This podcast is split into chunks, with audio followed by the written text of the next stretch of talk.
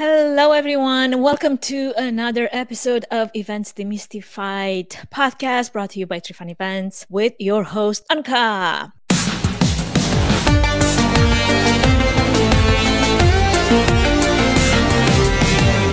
Welcome to Events Demystified podcast, where we explore and demystify the world of in person, virtual, hybrid event AV production and technology by sharing insightful tips, tricks, and tactics to make your events a success. This podcast is brought to you by Trifan Events, a woman owned boutique event production agency.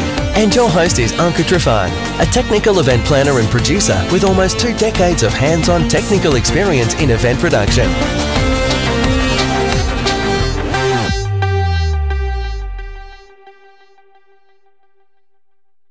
Today, I have the honor of being joined on the air by Megan Martin. She's an event strategist with advanced training and experience in strategic meeting management, event development, planning, virtual and hybrid events, educational programs, and association management. She's an exceptional leader, relationship builder, a project manager who is creative, self motivated, organized, and detail oriented that spends spends uh, most of her free time with her rescue dogs, Montana and Byron, while the rest of her spare time is spent either baking or maybe hiking outdoors, doing fun things. She's also a renowned home chef, I hear, which I would love to learn more about. But before we get to do any of that, I would say let's just welcome Megan in and have a conversation about events, hybrid events, especially when it it comes to the economic impact of events, that's something that I'm excited to get into. So I'm going to welcome Megan in and get to our conversation.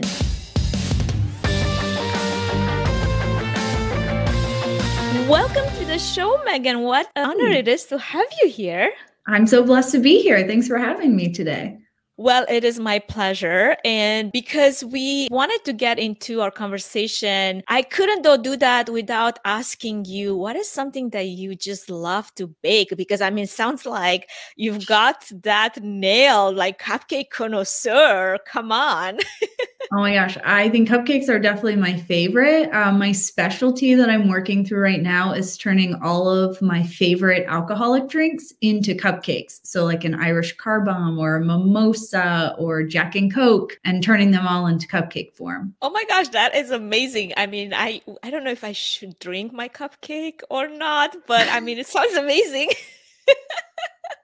There's they're really good. I just mastered the ultimate chocolate chip cookie. In a drink format? No, an actual cookie. Oh, okay, okay. I was like Oh, okay. My kids probably would just love that. I gotta tell you, you know, I'm kind of watching my carbs, so I can look at it, but I don't know if I should, you know, attempt to have it. They're pretty dangerous for sure. They are because you can't stop. One of those days recently where we stay away from like things that are like so tempting. And I think we just got some really yummy cupcakes, or maybe it was macaroons. I don't remember anymore. And before you know it, your hand just goes and it's not just one, it's like a bunch. And before you're done with just saying macaroons, you're like, what happened? oh, I could definitely eat an entire box of macaroons in one sitting for sure. I mean, they're like potato chips. I honestly, I'm guilty of that. That's why I have to stay away from it. Like out of sight, out of mind, no temptation. But mm-hmm. here's one thing that I wanted to ask you because I'm a firm believer that everyone should, you know, believe in something and be passionate about one thing or many things. What is one thing that you're most passionate about, you know, besides baking and being, you know, an outdoor enthusiast? I'm just curious, what is something that lights your soul on fire when you start talking about? Well, certainly events. I love hybrid events and designing events and all things like citywide conferences. For, certainly is a big passion of mine I could talk about endlessly. Um, national parks and nature are something that I'm also really passionate about. I even moved a few months ago to a state that is more nature centric so that I can do all things nature, hiking, kayaking, skiing, snowboarding, all the things all the time. So, probably two things. And honestly, just being at home and cooking. I love trying new recipes and exploring with different ingredients and really just getting inventive in the kitchen is probably something else I really love. We were just talking about how you moved to a beautiful state that happens to have the Glacier National Park part of mm-hmm. centerpiece. We've been there yeah. hiking just a year ago, I believe, and you just can't leave from that place without being changed in one way or another. So I'm a little jealous that you're so close to that. And probably we could talk an entire episode about all the amazing places that you could visit while there. Sure. Probably this is not the podcast. so instead of talking about you know outdoors hiking camping backpacking and all the things and glaciers how about we segue into maybe to start us off best practices for a successful hybrid event, especially as it relates to the economic impact that events tend to have. I'd love to hear your thoughts on that. Sure. So I think when starting to think about hybrid events, it's no different than thinking about how we design in person events so exclusively. It's really about your why and going back to why you're doing something, because then every decision you make in designing that kind of experience, whether in person or digital or maybe both, you can justify it because of your why. This is why we're doing it. This is why we're bringing people together. This is the purpose of our mission of what we're going to do. So I always really encourage planners or really anybody to take a step back and not just say, well, we do this event because we've always done it. Well, why do you do it? Why do you reach the people that you do? Why do you market the way that you do? And really start thinking about it. And I think the other piece with sort of hybrid now is we're talking about designing two different experiences. But to me, they're equal. You know, I feel like the digital and online participants sort of get shorthanded and experience because it's too much to think about it. And so many planners are trying to do it simultaneously. And it doesn't have hybrid doesn't mean at the same time. It just means engaging in two different ways. That could be post or pre, simultaneous. You know, hybrid means something different to everybody. So when you really step back and say, this is why we're doing it, then that can start answering some of the questions around how and why you're designing a hybrid event. Do you think that it's going to take a while? For the event industry to get on with a program that hybrid does not mean um, at the same time? I think so, because I think that's sort of what we've always thought about hybrid and why so many people didn't get into it so much before the pandemic, because there was this perception that hybrid meant simultaneously streaming every single session you had at a convention center. And the cost for that is astronomical. The technology wasn't really there yet. And there were all these roadblocks to why people weren't engaging that way. And so I think now we have to go into a space and we have to think again or relearn and re educate ourselves about what hybrid means because that model doesn't fit for everybody and nor should it. I was watching the movie The Interview again a couple weeks ago, and there's one line in there that is one of my favorites that really applies to this. And when I think of hybrid, I think of same, same, but different, right? It's the same content, but maybe you're consuming it in a different way. And it doesn't mean one is better than the other.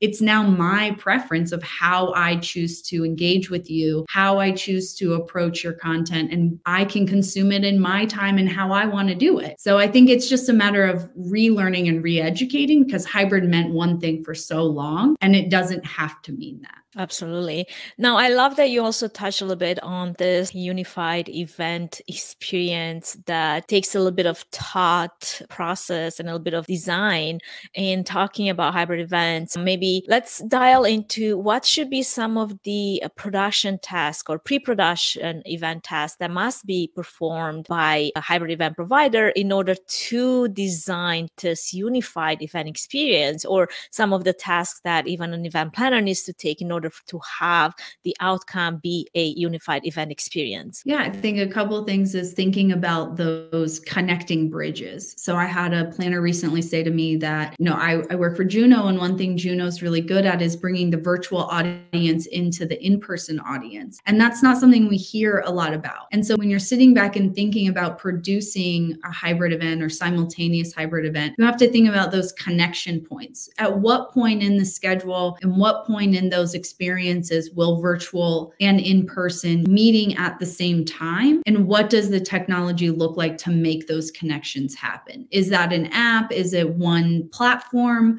That whether you're online or at home you're using the same chat same q&a same everything. Are we embedding stream from people at home joining digitally into the in-person experience and vice versa? I think we've gotten so much talking about in-person to digital and not so much digital to in-person. So some of those things i think about and then more than anything with it it's testing and testing and retesting. Like i try to break everything on my platform the weeks leading leading up to the event so that we can test and retest and make sure that the technology is good. Because the first barrier to someone actually engaging with your hybrid event is if they can't access it, they're just going to log off and say, forget about it. And so I try to break everything and test and test and retest to make sure that the technology is there so that then we can focus on the experience for the attendees. Absolutely. I think uh, that's a fun job to have to break things in order to see if they were actually will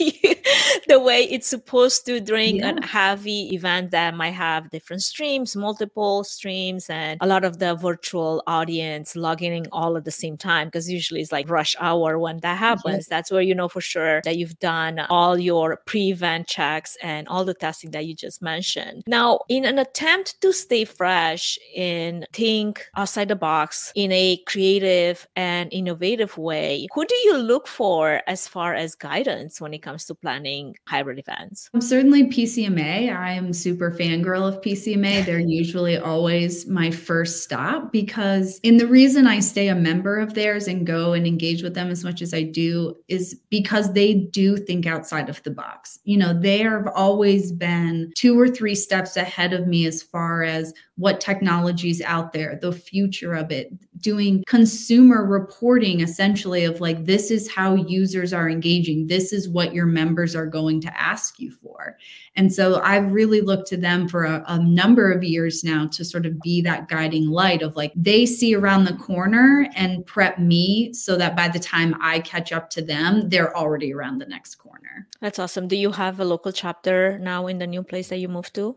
I think I'm part of Pacific Northwest chapter, mm-hmm. um, but I was really engaged. I lived in Atlanta for a while, and so I was really engaged and volunteered with the Southeast chapter for a while. I am still very active with the Rocky Mountain chapter from when I was in Colorado. Um, mm-hmm. Um, I'm actually past president of Rocky Mountain chapter. I was president in 2020 of that group, and yeah, so I try to stay as engaged. And now I'm thankfully blessed with working with Juno. We have a huge partnership with PCMA, and so I get to work with all all the chapters now. So that's really exciting time for me that I can kind of help a lot of different planners within the PCMA community sort of realize the, their potential in their events. That's awesome. Here's one thing that I have a question for you actually. I'm wondering if you have any tips for event planners, especially since you're working with a good number of them now, that possibly have this barrier where their client insists that they want to host a hybrid event, but just don't have the budget for a solid hybrid production? Should they maybe just postpone their event until they do, or should they attempt doing it themselves in the capacity and the capability they've got? Well, I think it then just uh, first question would be like, why are you doing this event in the first place? Why are you talking about wanting to make it hybrid? And then sort of building off of the answers of that. I would certainly say, no, don't cancel the event, but maybe let's think about hybrid a little differently. Maybe you capture all the sessions that go on at your event, and then you're building courses or tracks that people can consume after the meeting's over. Or maybe you have a huge keynote speaker at your in person program Maybe you then do a private one on one meet and greet with some of the hybrid or digital attendees, or maybe there's a separate chat just with that main stage speaker after the program. So it's really just extending the life of that if cost is a barrier to doing it simultaneously. You know, there are a lot of different ways to think about hybrid that can really extend the life of that content that we spend so much money on producing for events. Let's repurpose all of those questions sessions and content and speeches that and speakers, I mean, they're not cheap either. And so, how do you sort of get the most out of that? And that's where hybrid really can extend that life and get you more ROI from the content costs that you're putting into those events. And maybe you get creative with it and host post conference events instead of pre conference events. And those are online, or maybe you do some pre meetups with different chapters or regions, and then they can meet in person at the program. You know, there's really, it's the beauty of the space we're in right now where there's no rules. There's no group saying, like, this is how hybrid works because it works differently for all of us. And so that's what has me excited because there really are no rules. So let's sit down, there's a blank wall, and just start getting inventive and creative with what hybrid means means for you and solving your why. Before we move any further, I wanted to give a quick shout out to our main sponsor, Trifan Events, which is a boutique event planning and production agency that will come alongside you, offering personalized event planning and technical support, strategic event design, production and technology management, and flawless execution for live, virtual, and hybrid events. The team at Trifan Events is passionate about planning and producing event experiences that get people involved with true moments of interaction, engagement, and co creation while offering white glove treatment throughout the entire planning process, enabling you to reach your event goals with the use of creativity, production tools, and event technology. Find out how Trifan Events can plan and produce your event become memorable. Go to trifanevents.com.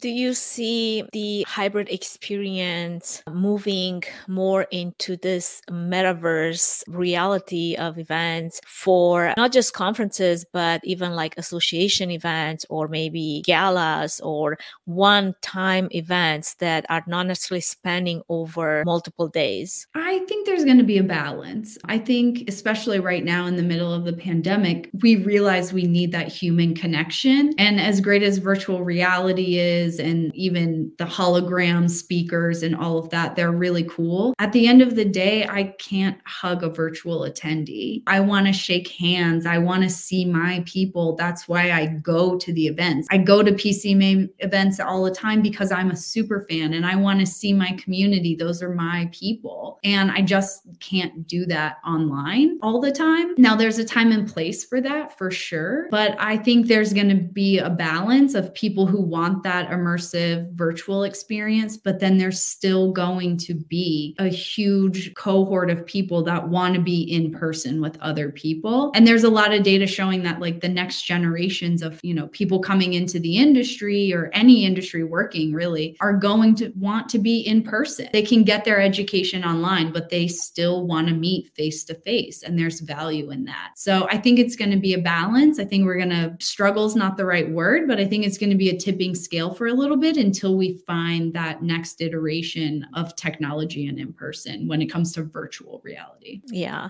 Probably the younger generation, the younger generation of event planners and event professionals that are coming in, they might actually feel way more comfortable with this idea of VR and metaverse because there's a little bit of uh, anxiety attached to like meeting in person, yeah. especially after a long time of doing virtual meetings and all those Zoom meetings that we complain so much about. But, you know, at least there is a little bit of a sense of control over, okay, I don't have to get out of my comfort zone. I'll just have this meeting. But if it doesn't work, I can always end it. You know, I don't have to try to disappear or come up with an excuse why I'm not longer interested. they have a great online experience, right? So maybe the first year they're engaging with your organization, they're joining virtually in a virtual reality type of setting or an, on a digital offering of it.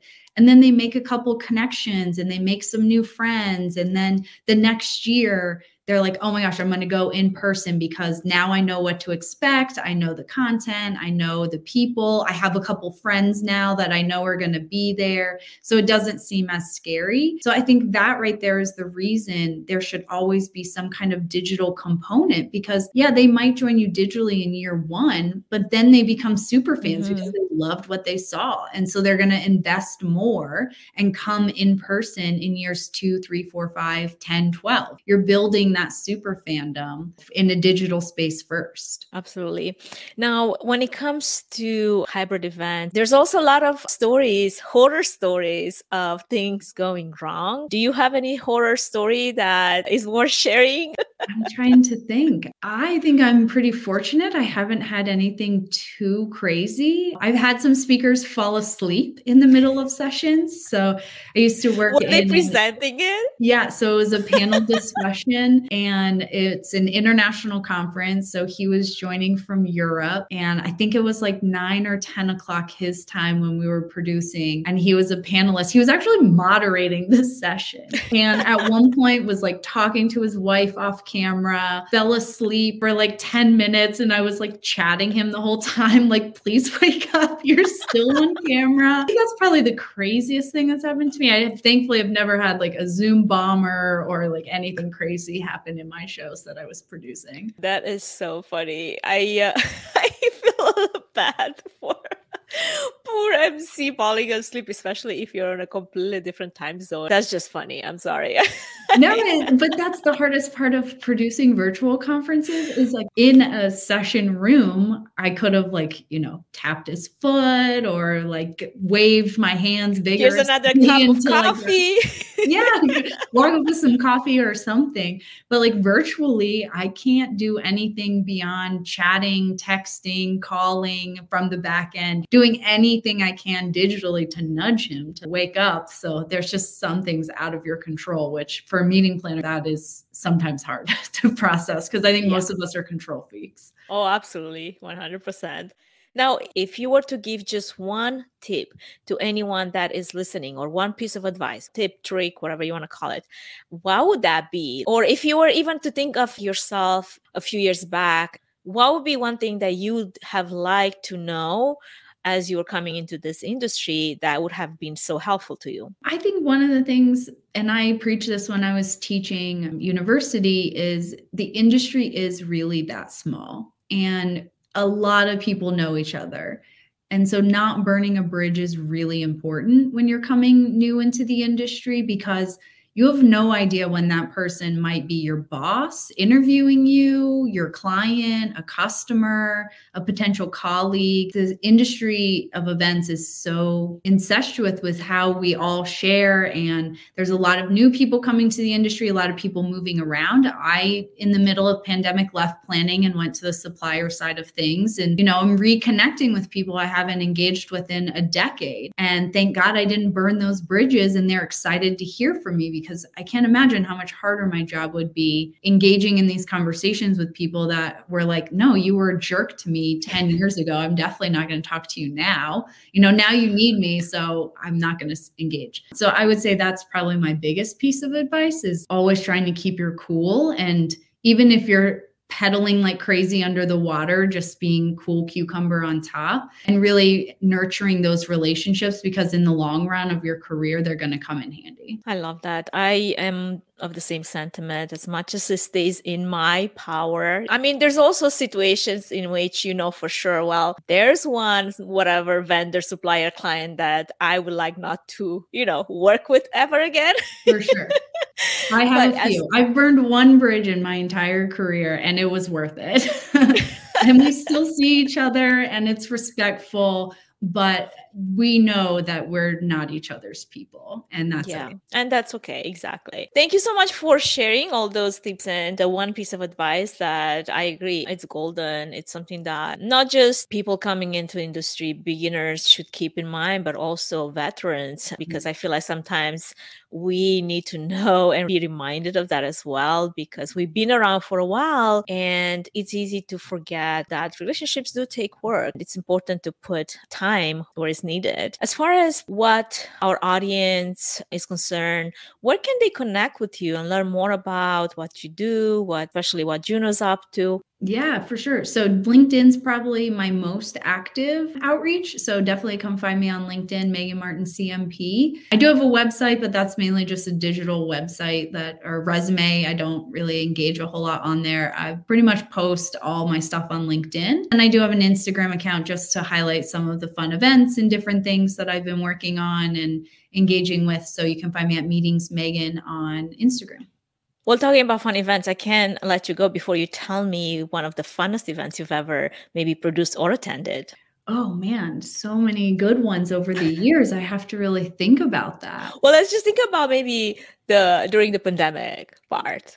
Okay, during because it's pandemic. more fresh, I guess, in the memory. Got it. So I think probably my favorite event during the pandemic, I was working as a meeting planner with RingCentral, and we produced the very first developer conference for RingCentral. And it was a huge success. We did a lot of it in house with our own talents and recorded like a digital brewery tour with Blue Moon Brewery in Denver. We just did a lot of really creative, inventive things. And it was just fun of being part of a process from start to finish of creating that three day conference from scratch, the first time ever. When I say a cross functional team, and we had marketing people on there, developers, our C suite executives, plus the events team. I mean, it was a true effort across a lot of different segments of the company, and it was probably one of the highlights of my career getting to produce that and we had such a great team. But i've seen worked with a number of really great speakers and i'm just glad to be back in live events again because some of those experiences are just really cool that we get to go to. Well it was so good to have you on megan. I'm so glad that we connected. By the way if anybody is curious we met in person at IMEX and this is where having that maybe virtual connection first and then meeting in person is really a highlight for me. That was definitely a highlight of my time there because I knew of some of the people. I knew some of the people just virtually, but then meeting in person was fantastic. And I'm so glad that we connected. So we got to do this. I wish you a fantastic rest of your day. Thank you for your time here. And I look forward to staying in touch on LinkedIn. yeah, no, thanks for having me. And I too, you know, it was so great to meet you in person at IMEX. You know, we've exchanged messages and we're following each other on all platforms.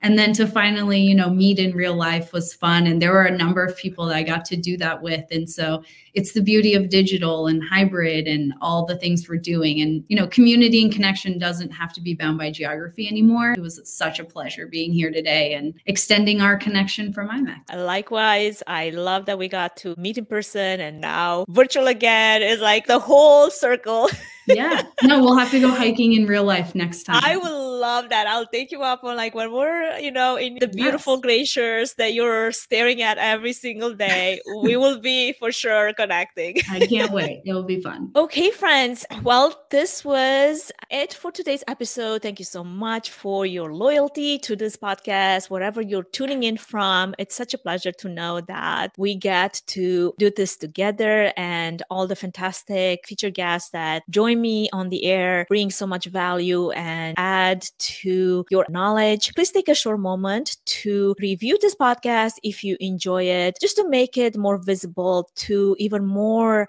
event professionals like yourself. Tag us. If you do that, you will be automatically entered to win one of the cool podcast hats, which I would normally demo, but I just did my hair today and didn't work out. But I will personally mail that to you. As always, I welcome your feedback. Keep that coming either on Instagram or via WhatsApp, and you will find all those links in the episode notes. Have a fantastic rest of your day. Until next time. Thank you for listening to the Events Demystified podcast. If you enjoyed this podcast, please take a moment to review it, rate it, and share it with other event professionals that could benefit from it. Connect with us on social at Events Demystified Podcast. We would love to hear from you and what you're up to. If you'd like to learn more about Trifan Event services and find out if we're a good fit in supporting your event, can we help your event be successful with a 20 minute free consultation? Link in the episode's notes. Thanks for tuning in.